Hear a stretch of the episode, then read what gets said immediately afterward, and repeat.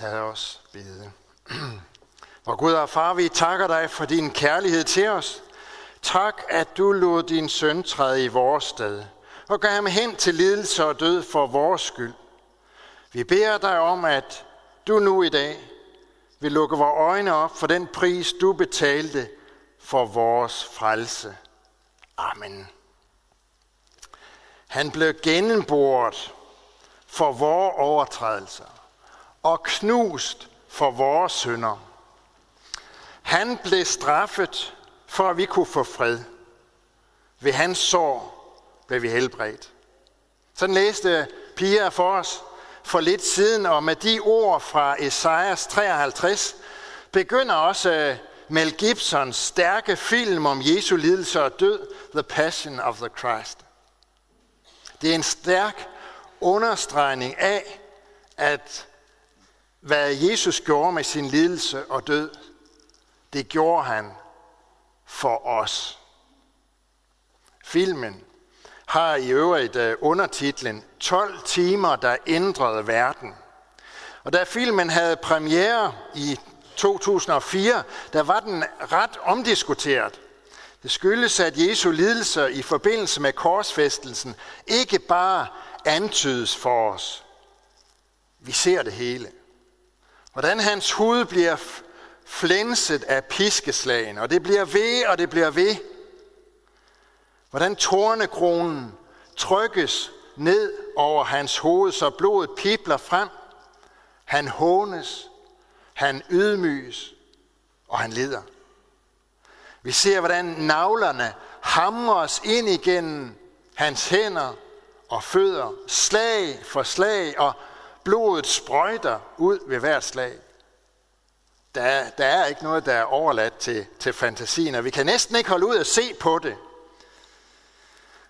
Men det kan måske alligevel være godt nok for os at se, hvordan Jesus han virkelig led, da han blev korsfæstet. Uden tvivl så har vi ofte et alt for romantisk billede af, hvad det var, der gik for sig. Men det er ikke nogen idyllisk historie. Det er ikke en hyggelig beretning om, hvordan Jesus gav sit liv for os. Jesus gennemgik virkelig umenneskelige lidelser, da han blev korsfæstet. Og det gjorde rasende ondt på ham. Så ondt, at han var ved at sejne over det.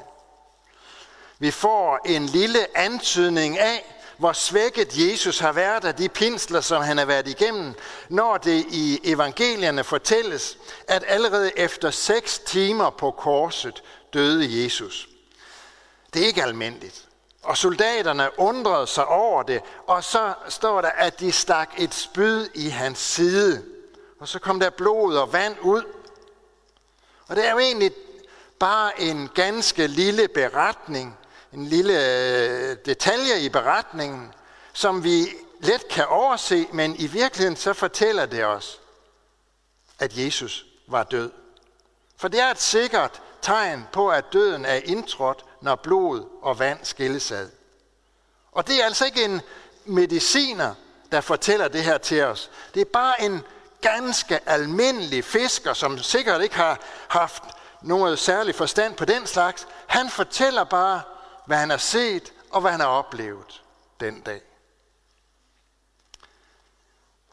De to røver, som blev korsfæstet sammen med Jesus, de var ikke døde på det tidspunkt.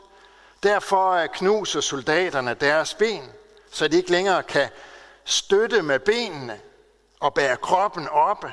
Og så vil det ikke gå lang tid, inden de kvæles ved at hænge i armene.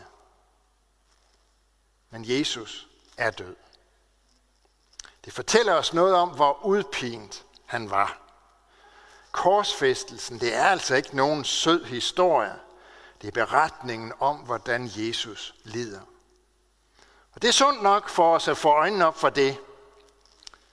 Men er det det, der gør ham til noget særligt? Han gjorde det for os, ja. Men er det hans lidelse, som gør, at vi i dag mindes ham og markerer hans død næsten 2000 år efter, at den fandt sted? Nej, det kan det aldrig blive. For der er andre, der op igennem historien har lidt lige så store fysiske smerter som Jesus. Og vi behøver som end ikke at gå, gå øh, så, så langt tilbage i historien, eller så langt væk for den sags skyld. Bare tænk på de billeder, som vi har set fra Ukraine, hvordan de russiske soldater har behandlet civile i de byer, som de er blevet presset ud af.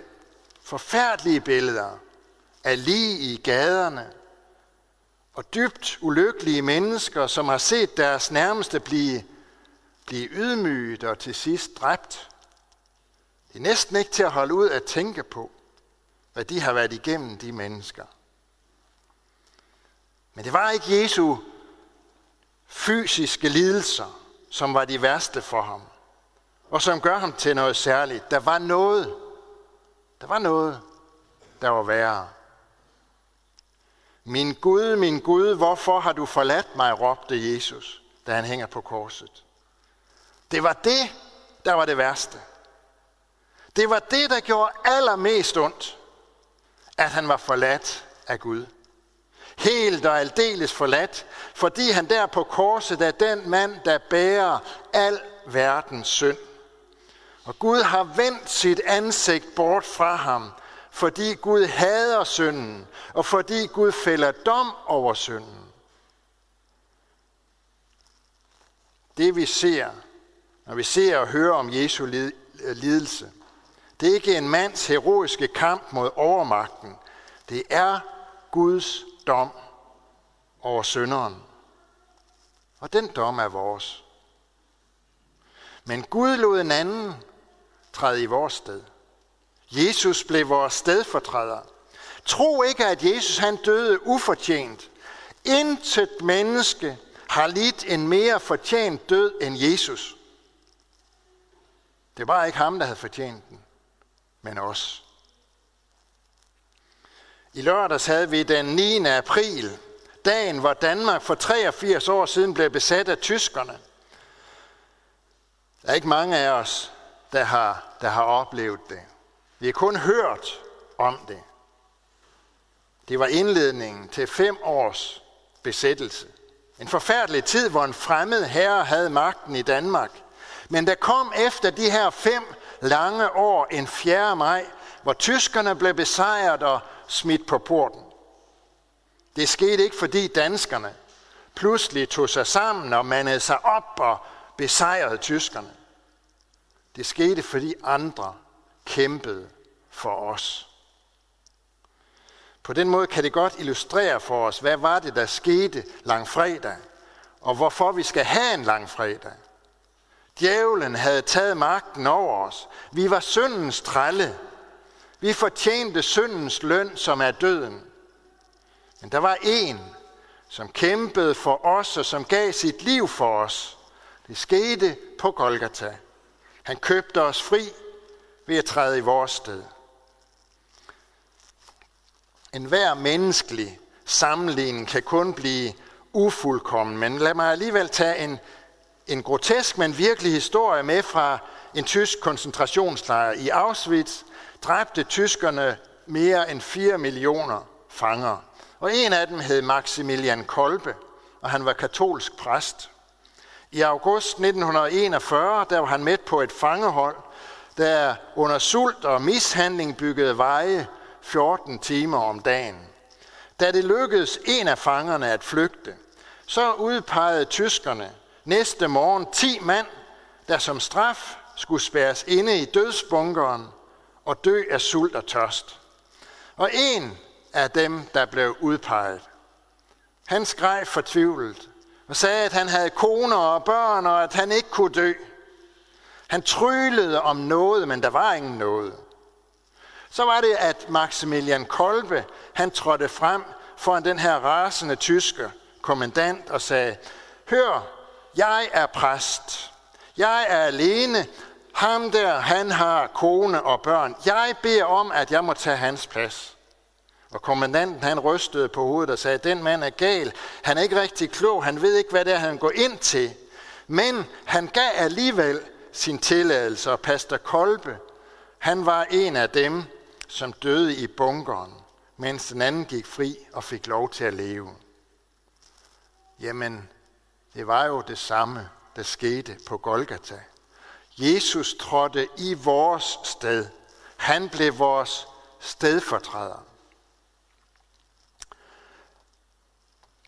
Barabbas, ham fokuserer vi ikke så ofte på, men han er værd at opholde sig lidt ved.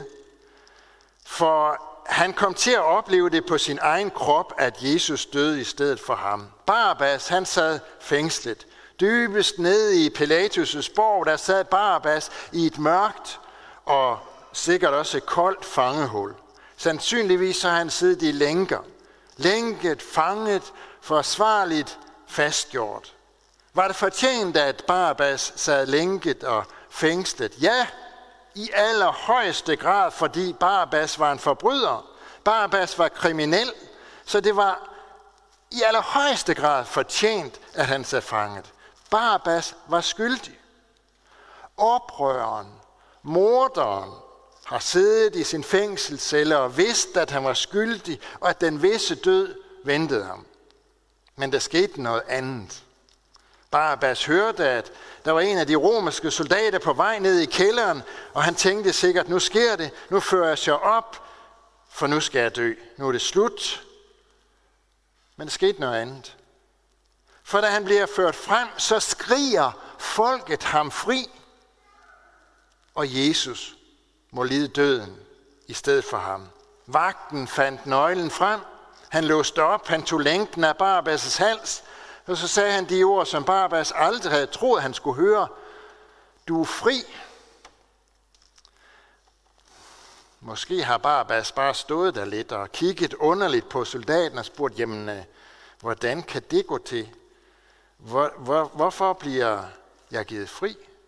Og soldaten har sagt det til ham igen. Du er fri. Der er en anden, der skal dø i stedet for dig. En, som hedder Jesus. Og så ved vi jo ikke, hvad der videre skete. Måske var Barabbas ligeglad med Jesus og tænkte, Nå, jeg er fri, lad mig komme væk fra Jerusalem. Eller måske gik Barabbas med folkemængden ud til Golgata. Vi ved det ikke. Måske tænkte han, at, godt, at han godt lige ville se den mand, der skulle korsfæstes i stedet for ham. Det ville ikke være så underligt, hvis han gjorde. En legende fortæller om Barabbas, at da han var blevet sluppet fri, så strejfede han omkring i byen, og på et tidspunkt så kom han også til Golgata og så de tre kors. Og mens han stod der og så på de korsfæstede, så siger han sådan til sig selv, manden yderst til højre, ham kender jeg, for jeg har ofte været på røvertogter sammen med ham. Ham, der hænger til venstre, det er også en af mine kammerater.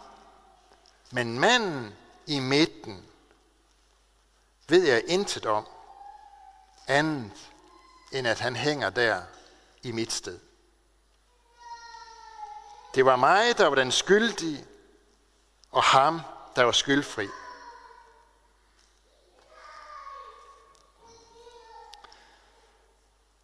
Sådan var det bare ikke for Barbas. Sådan er det for sådan, sådan var det for, for Barbas. Sådan er det også for os. Og derfor kunne Martin Luther med vanlig skarphed og præcision formulere det sådan, at kristendom handler faktisk udelukkende om to ord. Og de to ord, det er for mig. Alt, hvad der skete på Golgata, det skete for mig. Den ene af de to røver, som blev korsfæstet sammen med Jesus, han forstod det ikke. Den anden gjorde. Og sådan er det fortsat op i historien siden. Der er mennesker, der er rynket på næsen og rystet på hovedet af denne mand, som blev korsfæstet og ikke ville vide af ham, og ikke har kunnet se, hvad de skulle med ham. Og så er der andre, der har forstået en lille smule af, hvad han gjorde, og at det, som han gjorde, det gjorde han for mig. Til den røver, som forstod det, der lød Jesu ord, i dag skal du være med mig i paradis. Og de ord står stadig ved magt og gælder for enhver, som vil tage imod, hvad han har gjort for os. Hvad Jesus gennemgik af lidelser i de sidste 12 timer af sit jordiske liv, det er forfærdeligt at tænke på. Og han gjorde det for os.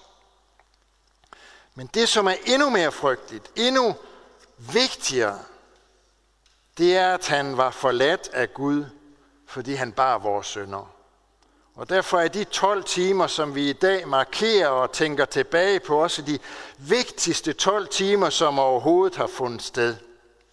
For det var de 12 timer, der ændrede verdenshistorien, så fortabte syndere kan gå ind til Guds frelse og se frem mod evigt liv. Det er Guds løfte til os, fordi Jesus gjorde det for os. Han blev gennemboret for vores overtrædelser og knust for vores synder. Han blev straffet, for at vi kunne få fred. Ved hans sår blev vi helbredt. Jesus gjorde det for os. Amen.